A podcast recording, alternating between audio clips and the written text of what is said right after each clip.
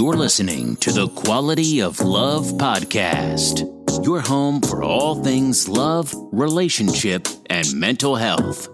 Hosted by nationally certified life and relationship coach, Tyrone Dixon. Sit back, relax, and get tips on creating the life you deserve without wasting any more time.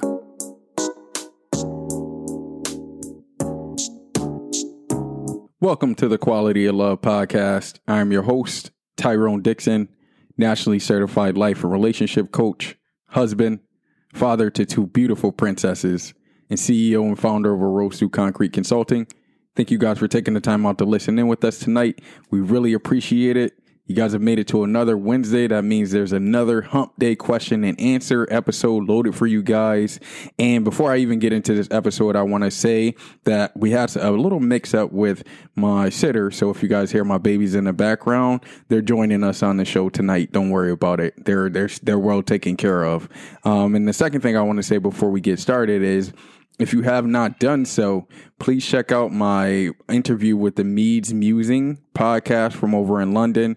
It was a phenomenal interview. Uh, her and I have been getting a ton of really, really good feedback. So if you guys could check that out and let us know what you think, that'd be greatly appreciated. As always, you guys know how I feel about feedback. I'm always open, I'm always receptive to it. So if you have it, share it.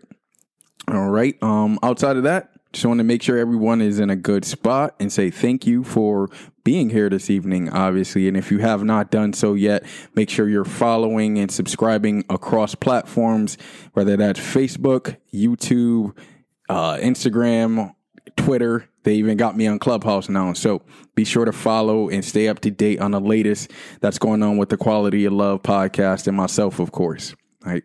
Without further ado, Let's get into our quote of the day. Today's quote comes from an anonymous author, and I actually ran across it a few years back, but I, I always use it um, whenever I'm feeling like doubtful or anxious about a situation.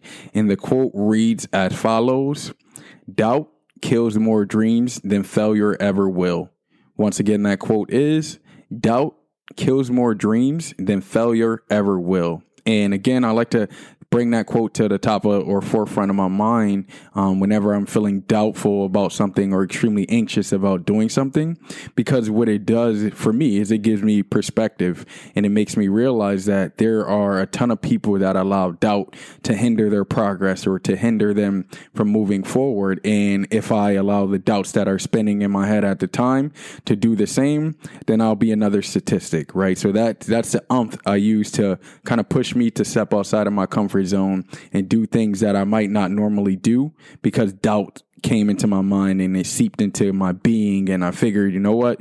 I probably won't be good at that or I probably won't be able to do that, right? So, again, that quote, doubt kills more dreams than failure ever will. And be sure that you're not one of those people that allows doubt to kill your dream or to stop your drive. Without further ado, Question number one from our relationship and mental health side of things Have you ever cheated on your partner? Once again, that question is Have you ever cheated on your partner? I have in the past. Um, I think I've shared this on this podcast. If not, um, definitely want to share it now. I've been in both the situation where I was a cheater in a relationship and also on the receiving end of being cheated. Neither situation is fun. Um, a lot of it what I found was tied to some of my childhood wounds. So I've discussed that with you guys in the past, right? So childhood wounds that I had not healed, um, or had not had the opportunity to have a safe space to discuss them, right? I would be one that was extremely fearful of commitment and um, like peace within the relationship. So a really good example of something that I would do in my previous relationships, right? In not to say that this is right in any way, shape, or form just want to make sure um, I give you guys a, a, transparent visual for my thought process at the time and during the time. So I was, I must have been maybe college age, a little before, somewhere around that age. Um, and I remember thinking and even having conversations with some of my close friends, like, well, things are going too smooth in my relationship right now. I'm going to shake things up or I'm going to cause trouble or I'm going to cheat. And I remember thinking about like doing these things and, and doing the act And once I would do the act, I would feel completely terrible about it, conflicted and wrong. But because I didn't know any other way of operating and I didn't have anyone else, um, unfortunately, that I knew in a positive light when it came to relationships at the time, it was all I knew. So it had become a part of my subconscious. One, and the second thing is I realized after after doing my own self reflection and introspective looking, I realized that it was as it was a result of some of the things that I had not gotten when I was younger or when I was a child. Right, stability wasn't something that that um, was prevalent in my life and my family. Um, we were constantly moving as children, constantly on the go, constantly living in a reactive state. I would say so. Having having that knowledge kind of in my subconscious mind and subconscious thought process, I used to be extremely uncomfortable with settling down um, and being in a solid relationship with a solid person and being committed to a partner. Right, so to answer your question, that's a roundabout way of doing it, but you guys know I like to be transparent on this podcast. Um, so yes, I did cheat on a partner, um, and I realized that it was it was all on me, right? It was 100% my fault that I I stepped outside of my relationship, but I also realized that I wasn't equipped with the skills to be able to do that introspective looking at the time, right? So I didn't understand childhood wounds that wasn't healed. I didn't understand the subconscious mind and how it works and how it can go on autopilot from time to time, right? Very very fortunate to be out of that spot and have a, a level of understanding now that coincides with my life, right? Because I am married with children. So it probably wouldn't be a good idea to still have that thought process. So um, if you are a cheater, right, or someone who is cheating in a relationship, I would invite you to do some introspective looking into why you feel like it's okay to do that and why you're why you don't feel like it's okay to have a safe space in your relationship to express to your partner what you need and if you're on the receiving end of cheating, right? So your partner is cheating on you, I would invite you to have a very difficult conversation with them um, about what needs that are not being met within the relationship. And frankly, if they can't identify their needs within the relationship that they need you to help and assist them with, um, that's probably not the relationship you want to be in, right? We talk about maturity a lot on this podcast. A mature individual takes full responsibility for their lives and for everything they have going on within their lives, right? So if someone's blaming you, for example, excuse me, for cheating, right? So you made me cheat, you did this, you did that, then that's probably not someone you want to hitch your wagon to for a long term relationship because they struggle a little bit with maturity. Right. So I know that can be difficult, but I uh, try to give you both sides of the coin so that you're able to make an informed decision. Question number two How do I stop being possessive and controlling? Once again, that question is How do I stop being possessive and controlling? Ah, uh, that's a great question. Uh, very similar to what I just said about um, childhood wounds that haven't been healed. I would invite you to do some introspective looking as well into why you feel like you have to have total control over everything and why you feel like if you're not in control, things will go wrong, right? Because I can almost guarantee you once you start looking into your childhood, you've experienced something where things were taken away taken away from you or you weren't allowed access to things and it wasn't in your control at the time, right? And now that you're older and you have the ability to control it a little more, you go over the top with it, right? So you're extremely possessive, you're extremely controlling, um, in particular in your relationship, right? So this is a relationship question um, that I received. So I'm assuming that you're controlling and possessive within your relationship. That ties into a lot of our our childhood and not getting the things that we were supposed to get in our childhood. So then we grow into adult adults, we become possessive. And when we feel like something is ours, like a mate, for example, a partner, if we feel like our partner belongs to us, we become possessive and extremely controlling of that person and the environment in which that person functions in because we don't want to lose them. Right. I would invite you to, uh, one, of course, do the introspective looking, like I said, but try to relinquish some of your control, right? And what what'll happen is, and this is tough, so I'm going to say it and understand that it's going to take a ton of practice, but try to release, relinquish some of your control on your partner and show them that you trust them right? When what I've found is, especially when I have my possessive ways, narcissism, possession kind of go hand in hand, controlling, all of those go hand in hand to some extent at least. There's uh, little individual traits that may be different, but to some extent, all of those things go hand in hand. And what I used to practice came from a neuro linguistic programming technique where I would not be possessive to my partner and I would allow them to express themselves or experience whatever part of life they wanted to experience, right? Which was extremely anxiety filling for me.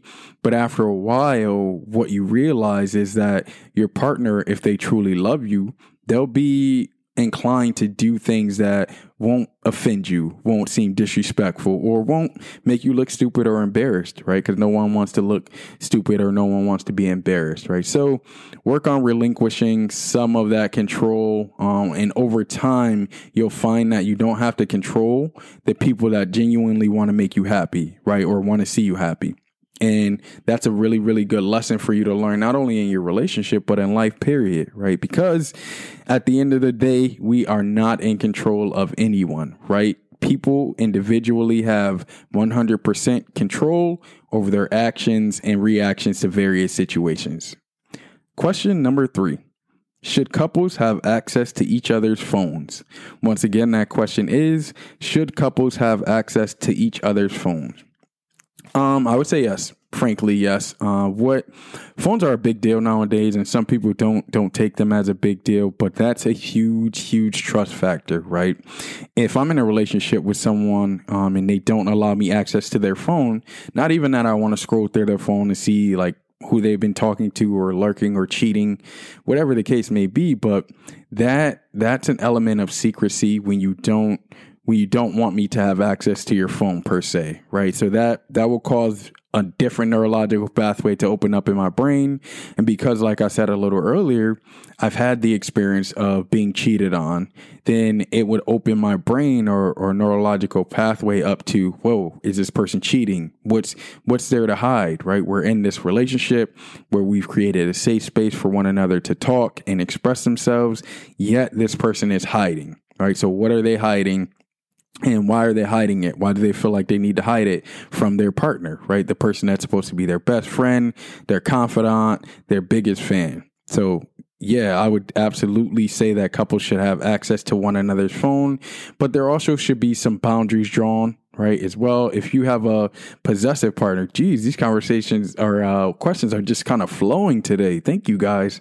Um, if you have a partner that's possessive and controlling, then you need to have a conversation with that person um, about privacy, about respect, and about your boundaries because sometimes people can overdo it, right? There are some women and men that want to be in your phone all the time. As soon as they hear the little text ding go off in your phone, they're looking like, oh, who's that? What's going on? And that's that's also not um, conducive for a successful long term relationship, right? That's asking for trouble. That's asking for uh, one partner that that's on the receiving end of that controlling piece to feel like they can express and be themselves within that relationship, right? So, I am one that says yes, absolutely. Couples should have access to one another's phone because what it does is it, it lays that trust foundation for both partners, right? Now I don't have to worry about any tricky things going on or any secrecy. Everything is out in the open because I have access to my partner's phone and vice versa. Question number four How do you get over friendship betrayal?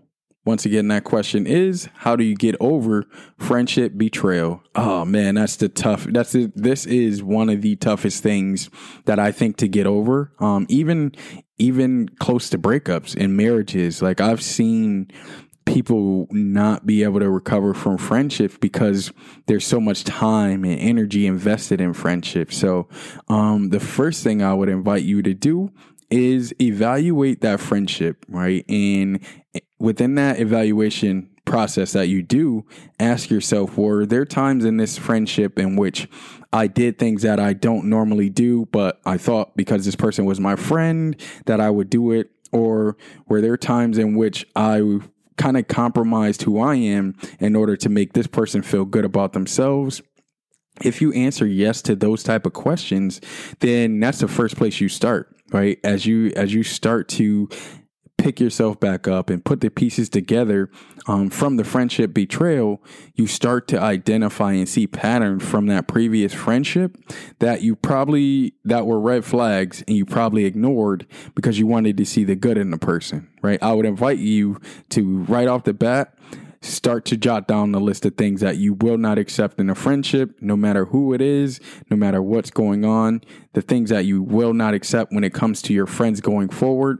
And what that does is now you have a, a solid list to go forward with in terms of making a, a smart decision on who can enter your bubble or who can enter your boundary zone and then not not betray you to the point where you feel extremely bad. The other thing I would invite you to do is give yourself some grace, right? People are, especially nowadays, people can put on a very very good nice face um, and they can be charming and they can appear as if they have your back 100% all the way until you guys get into a particular situation right?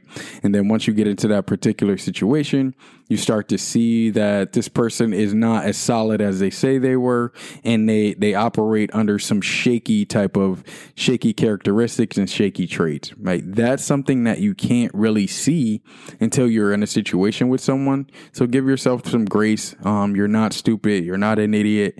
You're not all of the negative things, excuse me, that typically um, come with betrayal or making us feel like, man, why, how did we not see this? A lot of people go through this. Um, you're not the only one. So you're not alone. But as you go forward, start to prepare yourself to put the steps in place that it does not happen again right? Um, friendship betrayal, like I said at the beginning of this answer, it's very, very difficult, but there's always a lesson in this type of situation that you can learn from and you can improve from and then keep that lesson moving forward. So now when you allow friends to come into your life, it, it's no longer um, flex or I shouldn't say flexible, weak boundaries that can lead to betrayal, right? So as soon as you see something that may be a red flag, you nip it right in the bud. Question number 5. How do you manage a long distance relationship? Once again, that question is how do you manage a long distance relationship? Right now is probably one of the trickiest times to manage any type of relationship, especially a long distance one with excuse me, everything that we have going on, um, considering the pandemic, uh, the new way of life that we've been had heading into a year now. Um, so I would invite you to number one, shameless plug here. Go ahead and check out my interview with the mate, the Meads Musing podcast entitled Love Loving in the Pandemic or Loving Through the Pandemic because I give a ton of tips for singles, for couples, and for married individuals on ways you can spice things up in your relationship during this time a few of those things without going on and on for you include getting creative reg- regarding your dating right? So schedule date nights via zoom. Uh, Meeting is another free platform that you can use where we're not necessarily face to face but we're able to have an interaction where we're able to see our partner's face. Uh, maybe schedule a, a, dinner night, right, where you could cook dinner at your home, she or he cooks dinner at their home, but you're sitting down together at the same exact time and you're having a conversation online or via Zoom, right? And this conversation does not include phones, does not include any technology outside of the computer or whatever device that you use in order to see your partner's face. The other thing that I would invite you to do is play board games. Board games are always an awesome way to pass time, but also allow our partner's defenses to come down, right? And that's when we get those real, genuine conversations and we start to get a little more sincere in what we talk about and it's not just a small day-to-day talk right so those are a few things that i would invite you to do i would also say as often as possible try to make trips to see one another because the the the distance that you guys have, right? When we talk about long distance relationship, it it grows wider if you go long periods of time without seeing each other or being able to touch one another, right? So give a hug, give a kiss, any of those things our neurological pathways stop firing off for someone um, the longer we go without doing those things right so if you're able if you can get out um, to see them periodically maybe once every couple of months even if you can't do that, make sure you do it, schedule that time. Um, and also, when you do get the chance to spend time together, make sure your conversation centered around your relationship and what you guys have going on to be able to prosper and move forward, right? Don't, don't dig too much into the past. Don't discuss negativity too often, right? Really, really use that time together to be strategic and effective for your relationship in order for it to be a lasting one. Question number six When an ex blames you for cheating on them, is that manipulation? Once again, that question is when an ex blames you for cheating on them, is that manipulation? Absolutely, right? I just said it. It's like I got to say this again, guys. You guys, these, these flowing, these conversations are just flowing today, man. Thank you, thank you so much for all of the questions and the trust, of course, and me giving you responses and feedback. But yeah, absolutely, 100%. That is manipulation. It's also a sign of a lack of maturity, right? This person probably is not mature enough to admit that they're in control of their actions um, and they have 100% control of how they operate. Either way, for you, that's a clear sign that you need to get out of that relationship or get away from that person. Maturity is one of the biggest signs in a relationship um, that hinders it, right? No matter how successful people are, no matter how good a conversation may or may not be, if your partner is immature and can't take 100% responsibility for their actions and their behavior, that is not someone you want to be in a long term relationship with, regardless of how much you love them and care for them, because these type of things will always happen, right? So right now the partner's blaming you for cheating or the ex is blaming you for cheating, but down the line if you get back with them it'll be something else. Or oh you it was your fault because you made me get this or you made me do that right? It's just a quick way to not take responsibility for their own actions. So my i know you didn't ask this but my best piece of advice in this situation would be to make sure that person that's your ex stays your ex because they're not mature enough to handle a lasting relationship All right, let's touch on some insight from former narcissists. Is it best to just stop talking to them when you end a relationship with a narcissist? Once again, that question is Is it best to just stop talking to them when you end a relationship with a narcissist? My answer to that question would be absolutely yes, right? Anytime you're in a relationship with an individual who is a narcissist, one of the things that they will continue to do is they'll continue to reach out to you um, and continue to try to engage you and get you back into their into their tentacles I like to call them. So it's always best when you are fortunate enough to exit a relationship with a narcissist to cut off all contact and make sure that you're you don't have any ways that they can get back to you or get to you, whether that's social media, email addresses. I would invite you to change all of that so there's no contact. Question number two Why would my narcissistic ex say we were done for good one day, then call the next day saying he, wa- he wanted to hear my voice on the answering machine but didn't want to talk? Once again, that question is Why would my narcissistic ex say we are done for good one day, then called the next day saying he wanted to hear my voice on the answering machine but didn't want to talk. That is actually a classic sign of a narcissist. Um, someone who who likes to play mind games like that. Um, this is actually, frankly, uh, one of my tactics that I used to use during my time as a narcissist. Um, I didn't understand it at the time, but what that does is it it provides an opportunity for them to give you a call, right? And then also play mental mind games with you, right? So it's it's it, the purpose of that is to confuse you, to throw you for a loop, and to also trigger memories of this person for you, right? So now you start to think about the good times and maybe letting him back in and having conversation with him. But I will tell you, I'll preface all of that with this. This is again a very common maneuver by most narcissists in an effort to get you back, right? So they want to get back within your good graces and get you back to feeling as though they're the victims within the relationship. Question number three Will a narcissist come back again after doing no contact? If so, why would they do this? Once again, that question is Would a narcissist come back again after doing no contact?